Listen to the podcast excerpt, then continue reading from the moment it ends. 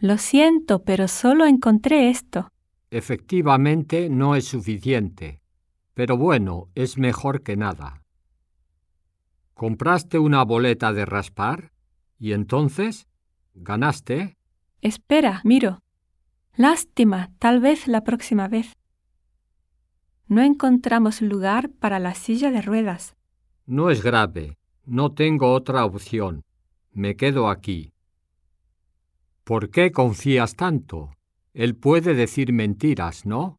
Si yo no le creo, ¿quién va a creer en él?